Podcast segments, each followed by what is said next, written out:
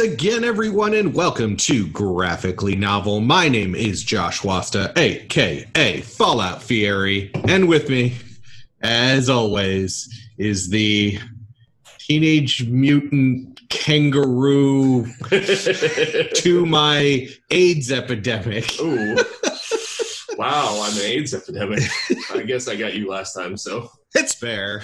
Thank you very much, sir. And with us, as usual, the lady with more taste than both of us combined, the lovely and talented, the Baronessa. Thank you, Bear.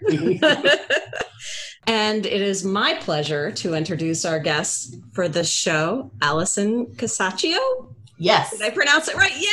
Yes. Thank you for joining us uh, for this episode, and I'm super excited.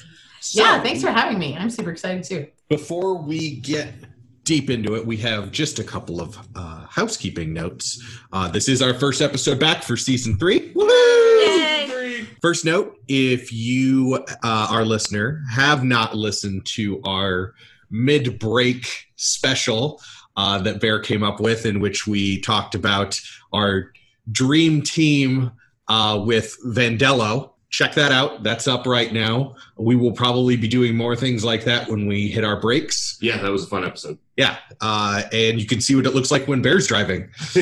How could this be? It's, it's not pretty. It's kind of a train wreck.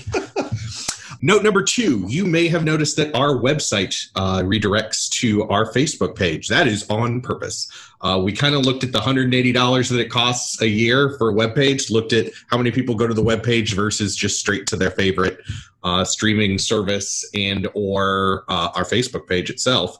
And so made the decision that while we had a very beautiful and lovely website, it really wasn't worth $180 a year And now people don't have to look at my face. that too.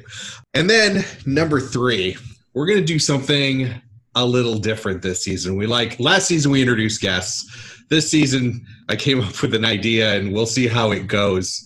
Themed drinks per episode. Nice. So, for example, uh, today's episode is Tank Girl. And I, since I came up with this concept, I will be doing the first episode. Part of this is that nobody else that is getting the drinks knows what they are before we record, so that we can record the reaction Ooh. to them. Because it's the first time, we've done something very special. Our Omaha agent, uh, Jason Taylor, was able to get in a uh, discreet paper bag the drink of choice to Allison as well, who has not opened it and she doesn't know either. So Dun dun. this is going to be Tank Girl. And for Tank Girl, Tank Girl loves her beer. Tank Girl's also from the 90s. Tank Girl is also from Australia. And there's one thing that Oh. beer 90s and Australia say to me, Oh, Jesus. Oh boy! and that is the Oh. big ass Foster's That is can. quart Oh. of freaking. Can I override? Yes. um, All right. Oh, this is happening yeah. right now. Do you know the last time I had Foster's was ironically in London, but it was the 90s. Were you, Ah, were you near a prison? I was not. Oh, well. Now, Every was time in I a- drink this, I want to headbutt something. I was I was in an Aussie bar. Oh, well, that'll do. yeah, because that's really the only place you can get it in London. Ah, we've all had our our sip of Foster's. Not as bad as I remember. No, no. Actually, and that's interesting because we, you, now you have a beer palate. Right? It's it's about as bad as I remember it being. okay. You want to know what we were taking bets on? What was what was in the bag? Yeah. You want to know what the top runner was? What's that? Was it A cake in the shape of a kangaroo penis. Oh, well. I don't know what a kangaroo penis looks like, but I'm I'm still scared. Didn't Well, that's comic? actually really funny because uh, Tank Girl's supposed first words were cauliflower penis. Nice. all right. Allison, Yeah.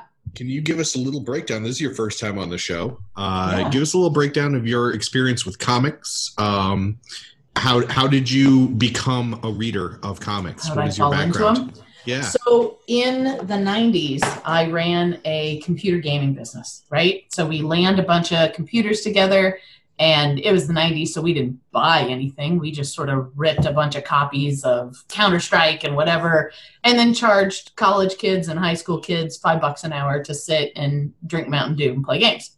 So we actually hosted this business inside a comic shop. Hmm. So I had like early experiences with comics, but only like in a little girl way, where your mom would get you an Archie comic or something at the store, right? Uh, Archie. So my my very very first exposure to what I consider to be real comics was Dark Horse. Ooh. Nice. Yeah. Yeah. All right. So that sort of led into uh, into things like like Tanko.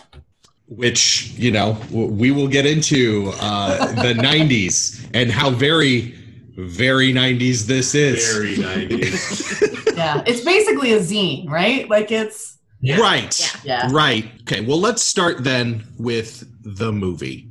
Obviously, you jumped at the chance. Like when Tank Girl came up, you were like, mine. And we knew we wanted to get a female perspective, not just Jen's, on this episode. So, what is it about Tank Girl the movie? And did you experience the comic before the movie? I did. Yeah. Okay. So, what was the movie coming out like for you? Um, I think I thought I I thought that it, that it was it was going to be they weren't going to be able to hit the mark, right? And and if you look back and think about it, there really weren't many comic book movies that had been attempted at that point that I recall, certainly. Um, and my opinion to this day, I have a love hate relationship with this movie. My opinion to this day is that they bought the rights to it because it was edgy and cool and funky, and and then they didn't understand it and the people involved got it but i think the studio pushed them to make it more and more and more mainstream and so it lost some of the edge it could have had but it still has some glimmer of some of the coolness that that the comic has My my lovely other panelists, Bear and Jen, what were your first experiences with this franchise? I saw the movie first. At that point in time, I was not, uh, yeah, at that point in time, I really wasn't into comics yet. Like I had just been kind of exposed to them, like Archie comics from the grocery store, you know, cracked Mad Magazine, that kind of stuff. The cartoons in Playboy. That was about it. the cartoons in Playboy were pretty good. They were really good. They were very funny. But I saw the movie and it had some people, some actors that I really liked in it. The soundtrack was fucking amazing. And I just really, it's not common to have, especially in the 90s, to have female lead uh, protagonist and to show her as a strong person you know show that Right. that lead as as a strong person. I really enjoyed it. It was kind of weird. It was crazy but I, that's the kind of stuff i like. And then that led me to reading the comic. Upon reflection after reading the comic and thinking about the movie more i mean there are a lot of feminist themes in this movie. Yeah i love the film. I thought it was great. Bear? This is my first experience with any of the Tank Girl stuff. I had always known, I'd always known those like quirky, edgy women throughout my life, and sooner or later it had always come up in conversation. Have you ever seen Tank Girl? It's kind of like the same kind of people would would tell me, "Have you ever seen Hobo with a Shotgun?" You know, I'm just like, no, I haven't. I haven't seen any of these things. Um, I really identify with insert one of the endless from Sandman here. Uh, well, no. but yeah, you know, it was it was it was always that thing that just kind of kept popping up randomly, but I never really got around to. And after watching the movie, there was definitely a a very modern like Harley Quinn. Like I, I very much got the Harley Quinn, like the the Liberation of Harley Quinn movie that just popped out.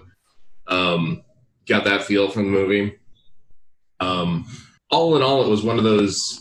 It, it was a fun ride. It was silly this being the 90s i, I know a lot of chicks that would have been uh, in the green scene that would have just been like oh my god dude you really got to come watch this movie with us Yep, yeah, that sounds sounds about right. Um, as for me, I am I am not a fan of this franchise, and I I think I'll get into it a little bit later. I think I identified why, by reading the comic. Oh, when I read, the, yeah, we'll we'll talk about that. But Yeah, yeah. Um, but I, I mean, Tank Girl, watching Tank Girl and and us doing this episode is really Jen's revenge for having to do Teenage Mutant Ninja Turtles. Oh. I See, will continue to have my revenge. Yeah, Sir. feel for her. Sir.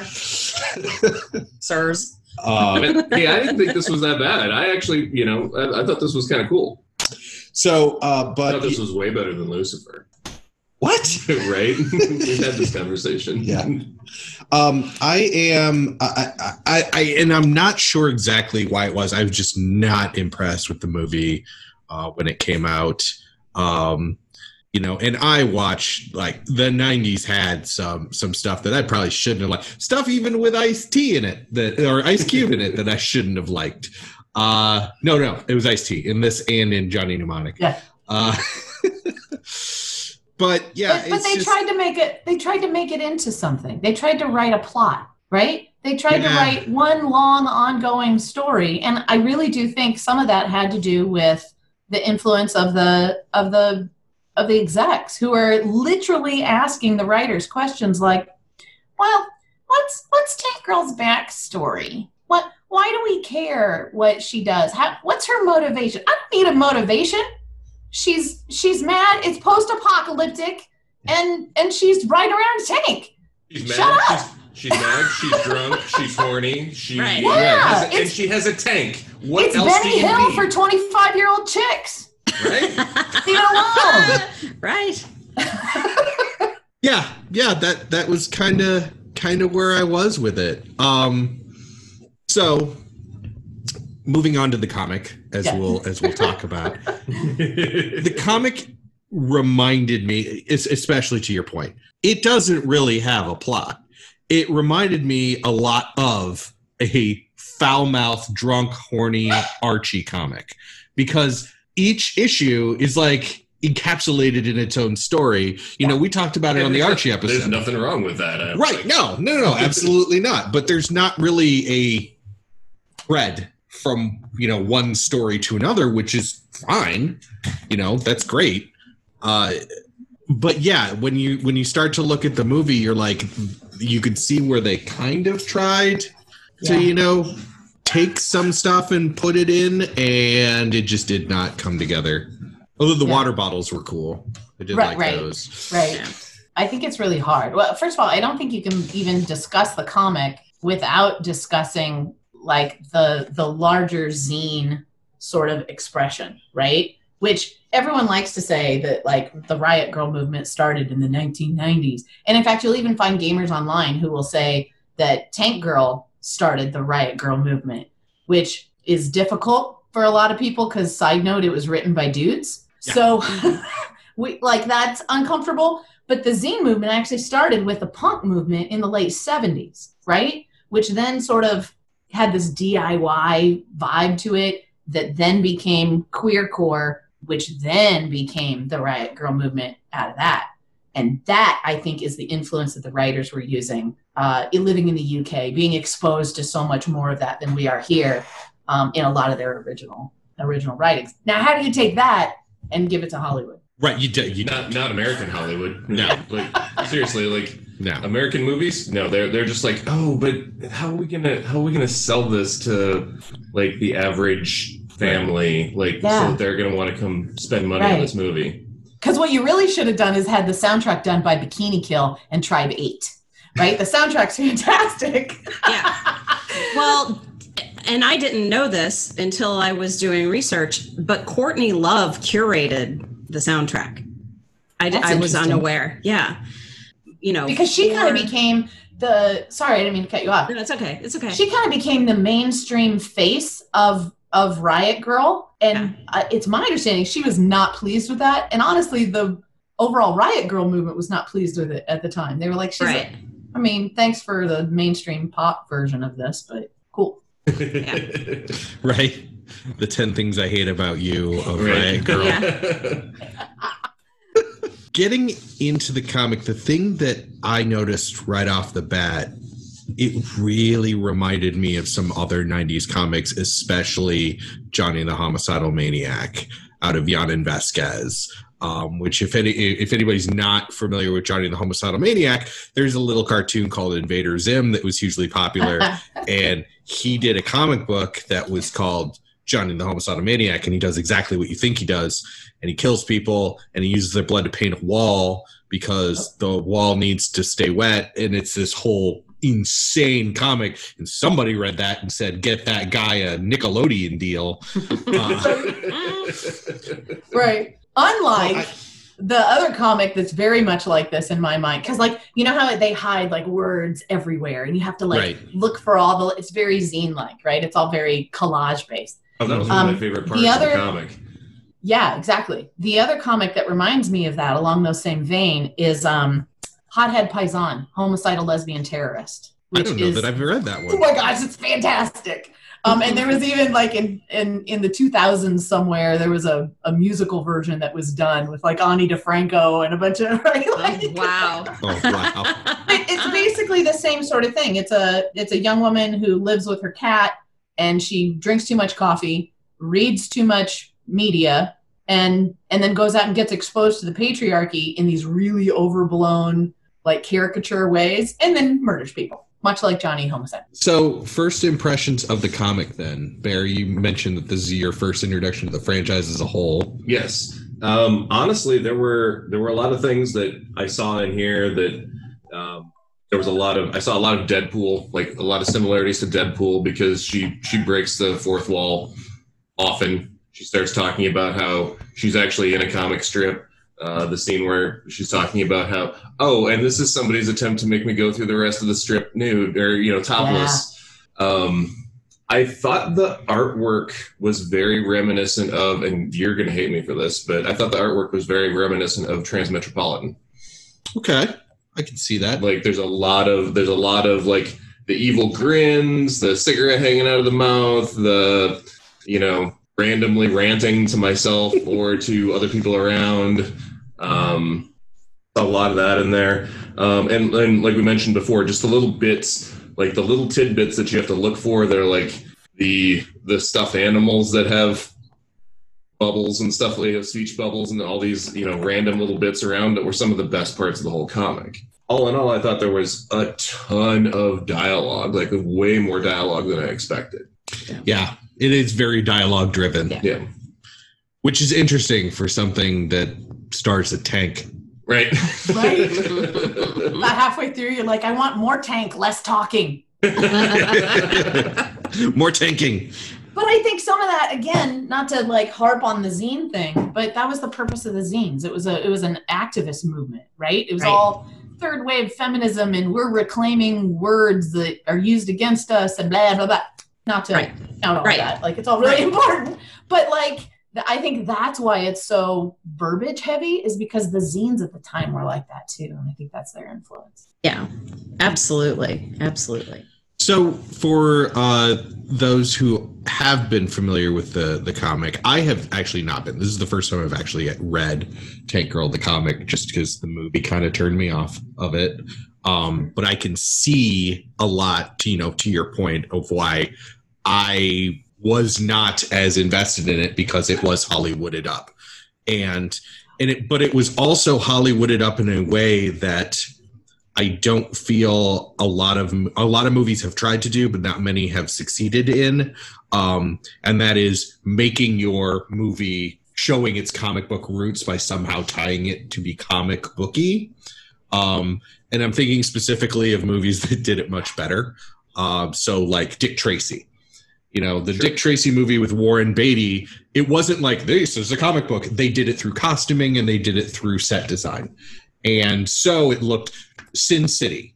Sin City was Yeah. done in a black and white style, but it was made to look like the Frank Miller comic it came from. the phantom The Phantom, yeah, uh, again, and probably the best example in my mind and uh, episode for later this season, Scott Pilgrim. Scott Pilgrim actually does all of the comic booky stuff and actually puts it in the movie.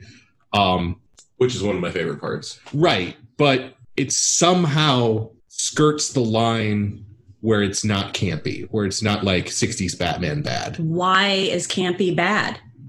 I, that's that's what I think. I think that's the line for you and I. Yeah. Like Yeah. campy is fantastic. I love campy, and you don't. right.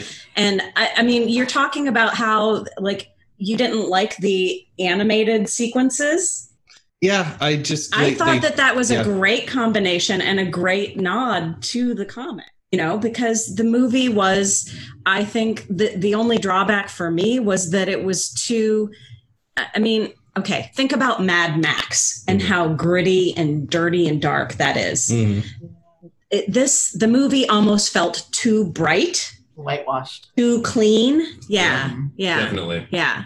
And Yeah. that's the only negative comment that I would have to say about the film. And so, and the thing to remember, I think, about the live action sequences, I think the reason they did not come off as it's in this middle ground, right? It's in this like really beige middle ground. It's not gritty enough and not like grungy enough for the people who love the comic. It's not like comic booky enough for people who love comics in general. The the director, I think, got it. The director understood and she was totally Yeah. on board. The director worked with John Waters previously. Yep. Yep. right? So like that dance sequence, right? Yeah, in the yeah. in silver, like Uh-huh. that's that's a hundred percent John Waters influence. Yes, I think. yes. Like, Right. Who well, decides to dance in the middle of saving your your niece from a pedophile? Oh, I don't know. I've seen I've seen a lot of musicals, so they, they, they stop and dance wherever the hell they want. right. So, on that note of of dancing while saving your niece from a pedophile, has this franchise aged well in a modern context, both the movie and the comic book, or is it specifically a product of its time and it's kind of a time capsule there? Well, I think it's a little bit of both. It is a, a definitely the the film and the comic are a snapshot into that time. A lot of the themes are still very pertinent today. no, I'm I'm just going to go with yes. It's aged well. It still fits the time, as well as being kind of that, as I said, snapshot into era in which it was created. Yeah, I agree. It's this it's this snapshot that says, "Hey, we're all about DIY and we're all about zines and we're all about being angry about the fact that things don't go the way we want." Right? Like, but but it does it with such a fantastic sense of humor, right? Yes. Like in the scene where, and I'm hoping I'm not spoiling. Can you spoil a really old movie? Maybe. No, no, Um, movie movie is completely on the table for spoilers. Yeah. Okay. Comic, you Comic's allude not- to okay. things. Yeah, yeah. So, so in the scene where basically she's eh, what they water it down to is the guy leaning in and touching her face. But the scene is actually supposed to represent like she's about to be raped. She takes her thighs and cracks the guy's neck, and all the Marines pull their guns, and she's like, "What?" Right? Like, Yeah. like it, so it has all the right pieces i i don't know if it has translated well to today except for those of us that were that rode along in that movement right if you listen to a lot of girl punk if you were like screaming a lot about this stuff if you thought for even half a moment maybe i'll make my own zine then this this con- cartoon chick is still on the back of an old jacket in the back of your closet Yep. so, so With you're kind of on board no matter what. I've always wondered if it, if the movie didn't do well because the the main character is unapologetic about her crassness, about what she wants, what she's willing to do to get it. And I wonder if it didn't do well because that's a woman in that role. so Oh, there, that's yeah, absolutely the case. There's a, um, you know, the scene where she is in the freezer in the straight jacket. Um, apparently, um, IMDb says that that was one of the scenes that went the audiences loved. That there was a ton of stuff that they cut out of it, and every single joke was like comedy gold in that, right? Of course, everyone's favorite is like, "Hey, this straight jacket makes it really hard for me to play myself." Yeah. Um, Yeah. right and and the reason the producers cut it is because they said that the actress didn't look attractive she looked too ugly so clearly you don't understand tank girl right well and i i also in my research read that um, the director uh, rachel talalay Yeah, didn't yeah. have any control over how the film was edited. right. Which, how do you not let your director edit their own film? Yeah, exactly. Exactly. I think I think this is common for that era where they bought something that was funky and cool and they were like, you know, the kids are into it, but didn't understand it and so then had difficulty letting go of that control because you got millions of dollars sunk into this. Right. Yeah. What happens if it We, flops? yeah, we have to bring it back to our formula just in Yes. case. We can we can give it the flavor of being edgy and cool, but it has to maintain our formula so that we still make money off of it. Right. Yeah. Yep. Well, and the one thing that I will give the movie is Lori Petty was perfect. Yeah. Like reading, and you know, I really was only that familiar with her out of A League of Their Own. Um, you know, and then obviously she was very well versed because she was another one. You you know, she got it.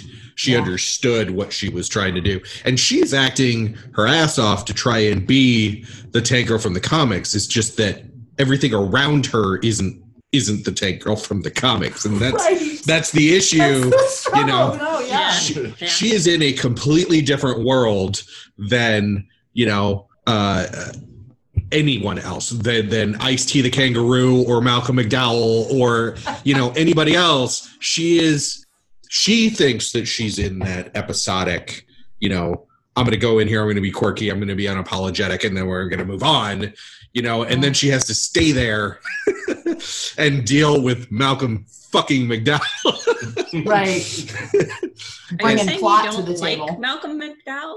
I like Malcolm McDowell in a lot of things.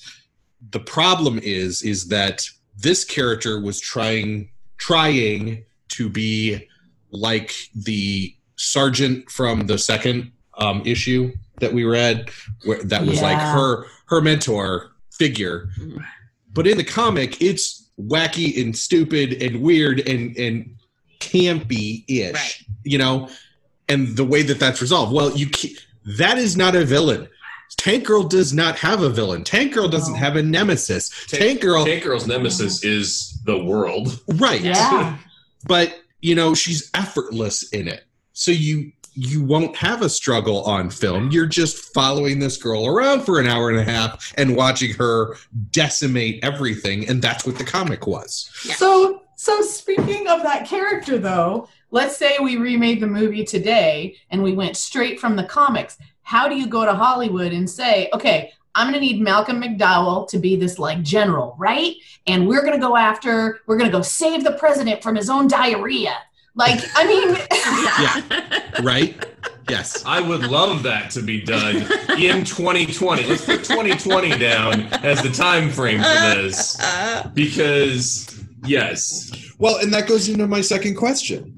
Um, a, can you translate this for a modern audience? Should it be done? And if so, who would be the actors in it? yes, yes, and let's just grab people from the Harley Quinn movie.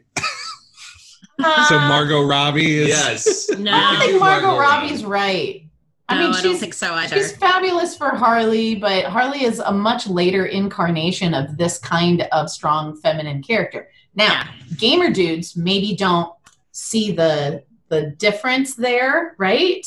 But like, I just don't think Mar- I don't think Mar- I don't think she's right for it. Yeah, I would. I actually had to look up her name, but uh, uh, Chloe Chloe Moretz. She was in 500 Days of Summer, Kick Ass, and Let Me In. Kick Ass is a movie I would pull people from. I didn't even think about that. Yeah. yeah. So she was Hit Girl, wasn't she? In Kick Ass, uh, because she was in that when she was young. Yeah, she was very Hit Girl. young. um, but she is, I think, young enough, and and I think she could. If you haven't seen 500 Days of Summer, I highly recommend it. It's very good. Um, but she can play like it's just she can turn on a dime. Like what her character can just be like, oh, I'm this sweet person, and like, don't fuck with me, kind of Right. thing. So I think she'd be really good. I mean, what about this is totally out of the box and stupid, but what about what about all the bands that generated this sort of vibe in the first place? I mean, the the women maybe the women in Bikini Kill are still out touring, but See, Right? and I would do that as. Um, are you familiar with uh, Six String Samurai?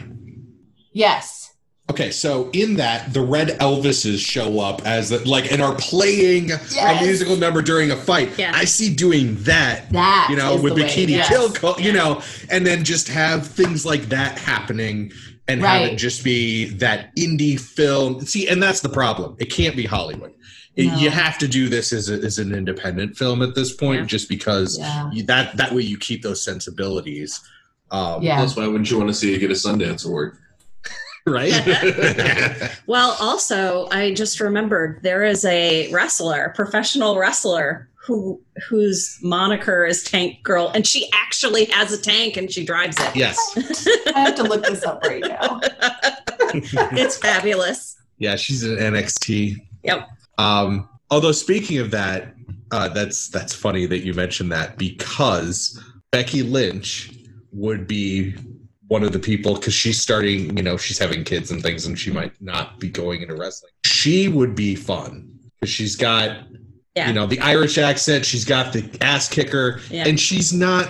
I mean, like her most famous moments in wrestling where she broke legitimately broke her nose in the middle of the ring wiped the blood over her hand and just held it up to basically be like i'm coming for you Like- Yeah. oh and it was and, and, and at that moment she had this whole projection where from that point on she was the man Yeah. you know and so she she has the sensibility that punk rock Yeah. kind of Yeah. kind of thing she would be a really good Yeah. Oh, girl. also hashtag she didn't break her own nose. Someone no broke her someone nose. broke her nose Yes. right. Yeah. yes Yes. In Matt's case. Yeah. Well, but the the further description of where she wiped the blood and said, "I'm coming for you made it sound like she punched herself. Oh. Super crazy. But I wonder how a, a remake like this would so what would impact current audiences, right? Because we're no longer 25, and in fact, one of the one of the criticisms of the Riot Girl movement is that it wasn't as inclusive as it could have been. and It was basically middle class white chicks, right? right. and and we could have done a better job of right making it it broader and actually attacking issues but dude it's a bunch of 25 year olds did the best you could right um but now all these 25 year olds are 45 and now we Or i older. think Or yeah older. older more mature we've recognized oh the reason i maybe wanted to wear like giant combat boots and black makeup and all black clothing is because what i was really doing was rejecting like societal feminine roles. And as a 45 year old i can say oh no it's okay for me to be strong and have a little scarf with pink flowers on it if i want right? And so how do you i, I don't know if it can be translated because i don't know if that same audience i mean we'll go for the nostalgia but are we Yeah. going to go and is it going to be meaningful to where our lives are today? Well, here's my question: Is it is it more important that the people from that generation that that started the movement bring now their teenage Yeah. and 20 something Yep. daughters and encourage them into something that was remade for today's audience? point Well, and and I think that you know, bringing up what the world is today, um, I'm not sure that a younger audience. I don't resonate with them as much. I mean, maybe, maybe, yeah but- i think they've moved on to another wave of feminism. And like when i talk to even millennials who are you know adults right? When i talk to millennials i recognize how regressive my own my own stuff is right? Like because you don't mm-hmm. think about it. You're just like yeah let's legalize prostitution and punch everybody in the face. Yeah, and turns out not everybody just nazis. really like help society be more equal and masculinity is not is not the opposite of of femininity really right. and so that's what tank girl does tank girl takes on all this she co-ops masculinity she rides on her tank with the with the gun between her legs Right. and i think a modern audience younger audience i don't know that they need to do that anymore Right. yeah no i i would imagine that they will fixate on things like fucking kangaroos yeah I, No, Right. that's where you fix it. I, I I'm not gonna lie, I was a little you know fixated on that for the first like half a dozen episodes of the comic. I was just like, She's just randomly banging every kangaroo that she comes. Oh no, it was just the one, and then she's got one that she keeps. Okay. And notice that she's much kinder to Booga in the movie Oh, than she yeah. is Yeah. in Oh, the that's- comic. Yeah. That's Yes. very I thought you Because were in going the to say comic- comic in general. Yeah, in the comic she's using him because he's dumb. Oh, absolutely. Right. So uh, the versions that we read, the ver- I read both, but um, I know the the physical version that we bought there was the colorized. Yes. Um, the files that we had um, for the for the version were black and white. Yep, and that was Yeah. my experience Right. with the black and white. And Allison, which one did you read? Initially, like back in the day, the black and white, but I went ahead and and and got the colorized version. Um, and I actually got the first two books just because I haven't Us. had anything. You know what I mean? If you guys Yeah. did something on the Maxx, I would buy every Maxx comic too. It's fine. Man, that would be a good one too. You'd have to find Oh, a media so copy of the Maxx cartoon, though, and Yeah. I don't think that really exists in a way that you could get it much. you easily, get to it. or the head. oh, right. Did you find that the colorized version influenced Europe differently? I actually preferred the black and white version. I thought the colorized was, you know, the. I thought it was over colorized, like Technicolor, like remaster of the old black and I white movies. I haven't even seen it. Well, you know what? Here it is. Thank Right. you. It's Yeah. very bright. They use lots of greens, especially given that we're we're in the post-apocalyptic outback. right. Yeah. A lot of green and yellow and blue. Oh. And, Yeah, I don't like it. Yeah, but do you see what I mean? It's like a It looks, you know what it looks like to me just glancing through it? It reminds me of of an Archie comic. you know, Bear mentioned Transmet, right? Mhm. yeah. so you've got you've got Tank Girl, and then we move into that land of of Transmet, and I think the colorized version is Tank Girl after they've seen Transmet. you know, I wouldn't. I wouldn't argue with that in the least. It's also it's also pop art. It's very Yeah. very pop art. Um, Yeah. and But I only really know really- about that. I only know that phrase because it's all over my house. It's all over your house. But I also feel like the colors are really muddy. They're kind of dull. You know, it, it it's like overkill, like too much color, but the colors are all in a very um, uh, muted range. Even the bright color, like they there are only Yeah, a few true. colors that are bright, but it's all kind of a muddied Right. Palette. palette. Yeah. So, uh, anyone else with any questions that they brought? Mm. I did want to um, point out what I was mentioning about uh, the political politiz, politiza, bleh, politicalization. Politicalization? No, yes, thank you. Um, of the comic. Um, so uh, the counterculture in the UK used Tank Girl and the image and the idea um, to uh, um, protest Margaret Thatcher's legislation of Clause 28, which was that the local authority shall not intentionally promote homosexuality or publish material with the intention of promoting homosexuality or promote the teaching in any maintained school of the acceptability of homosexuality as a pretended family relationship.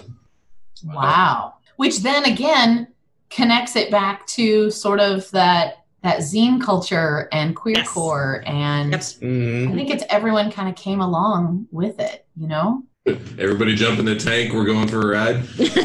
Right. Yep.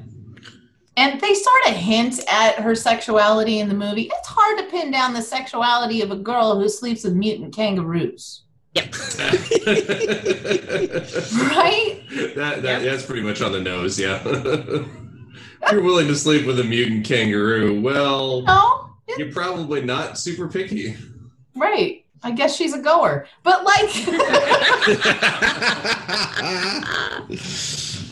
Yeah, I don't, I don't know. Like at the same time, it also makes it really unimportant. Like her sexuality is not is not it. It's not important because she's so crass and crude. If that makes sense. She has a hat called her dump hat that she takes poops in. Right? Right. Yeah. and and our our society is like, ooh, women women don't do twosies, right? Like they're just very Right. So Right. you're already flying in the face of that. It's almost like whether or not she has sex with men or women kangaroos is probably irrelevant. Well, one of the other things that I, I found very uh, interesting was just in the in the introduction, first comic in the, the graphic novel, um, they introduce her as basically, you know, they describe her as being, you know, crass and all that. And, but one of the key lines that sticks out was like uh, knickers that haven't been washed in over a week. Right. You know, and so it's just like, okay, you've already you already figured out just from like one paragraph. We- We've got this this woman pegged down. That now that we just want to see what she's gonna do. We're not really interested. Like that's enough of her backstory for me. Like And- she's in it. Go ahead. I was gonna say she's in a tank. She's she's a dirty drunk in a tank. It's, it's kind of like once again, it's kind of like Hobo with a shotgun. Right. Except for this Yeah. is the female version, and it's a chick with a tank. Well, and she she fucks a bounty because it's easier to put them unaware right, Right, after right, sex, so you can shoot them. It's, no, exactly that. And I think the reason it got such why there's such a love hate relationship for a lot of people with it is that uh, because she's not a dude. But if you take that description and apply it to a generic 20s dude in a comic, we're all bored. Right. Right? Because Yeah. that's that's the standard. Yeah, uh, yeah, super unapologetic, like apathetic dude. That's That doesn't wash his underwear. I, I work with one of those. Like, I seriously, I've got I've got a kid at work that just he doesn't care. He he's just kind of there to collect the paycheck, and yeah, that's this. But if it's if it's a woman, that becomes more interesting because in a, in this society, women aren't supposed to be like that. They're not supposed there's to a be weird- unapologetic. Yes. And there's a weird sort of sexuality that a- weird sort of beauty maybe that underlies a lot of this too. That like like you said Bear that the the issue where she's like, "Oh, I see, somebody's trying to make me topless through the whole thing." She's not afraid of the fact that, you know, she's got, you know, semi big knockers and is like like her femininity is something. Yeah, no, Right? she's But she absolutely just- not afraid of it. She's just gonna roll with it. She treats Right. it just as crassly as a random dude on the street would. Exactly. And that is the part brings me back to Lori Petty being the comic book tank girl and everything else around her being a PG 13, you know, Yes. Malcolm McDowell movie. Yes. You know what I mean? Yes. It's just she is being like, oh, okay, well, if I'm gonna whip my top off, I don't give a whatever boobies. Yeah. You know? And then somewhere, somewhere there's a there's a studio exec being like, well, we have to keep this family friendly. And I'm like, well, you bought the wrong fucking property. Did you guys see i don't know how much research you did on like the the weird trivia of the movie but did you guys see that they actually had a scene where her and Booga are sort of relaxing after sex and they do this shot where they show her tits and then they show a prosthetic that they made for Booga that cost them $5000 that showed his kangaroo cock and it was cut because Why haven't I seen this? I don't know. i but think you five- could actually find 5,000 clips of it on youtube Five thousand dollar kangaroo cock is the name of my Silverchair cover band. you mean it's not the name of your Nickelback cover band? No, no, silver chairs from Australia, Uh, well. Uh, which is populated with criminals, and criminals are used to. Here we go. We can, we're going to quote this movie from that point on.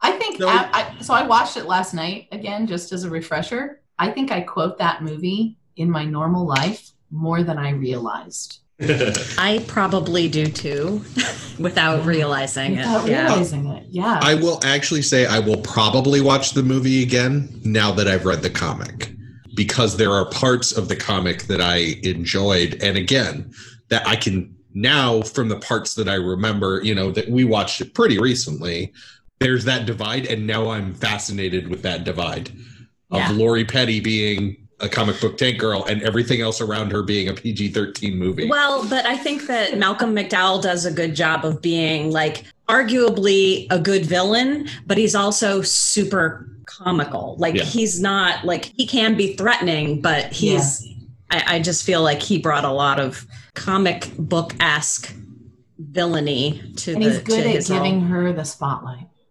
Mhm. He's good at giving her the the zingers. Mhm. right? Mhm. Usually, our last question of every episode is Would you continue reading this? Uh, obviously, Allison, we know your answer. as you I, have I write it. You guys want to do it? Oh, I'm, I'm down.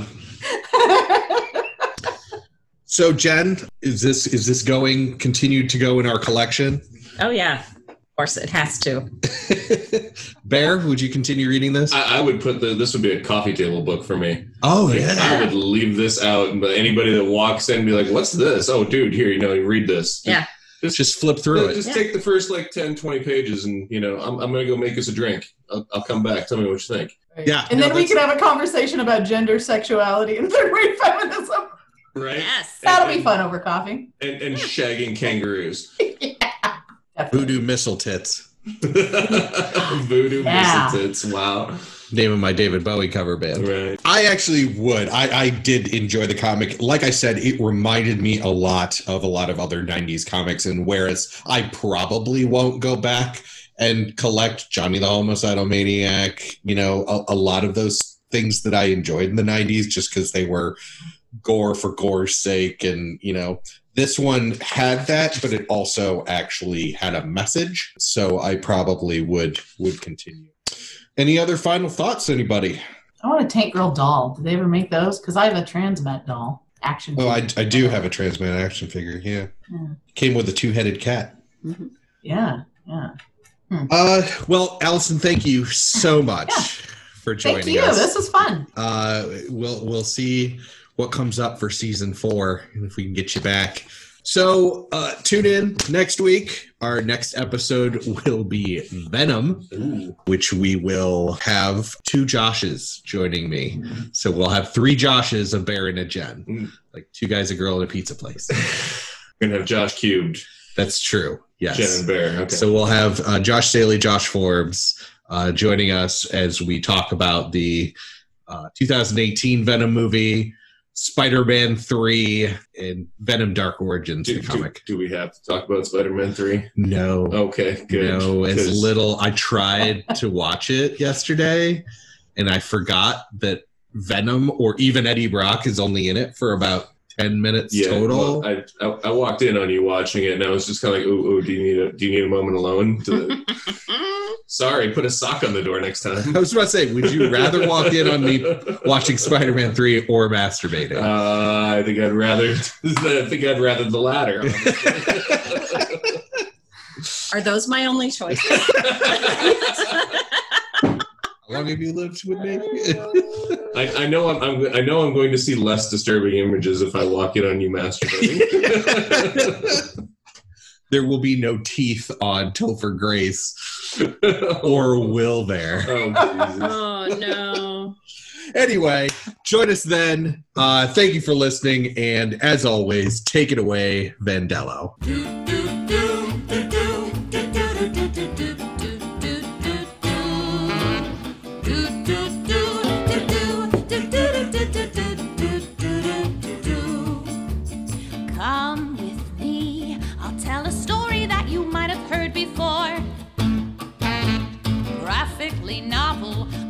Same old trouble. Villains always knocking at the door. Pretty pictures on the page, but nothing ever stays the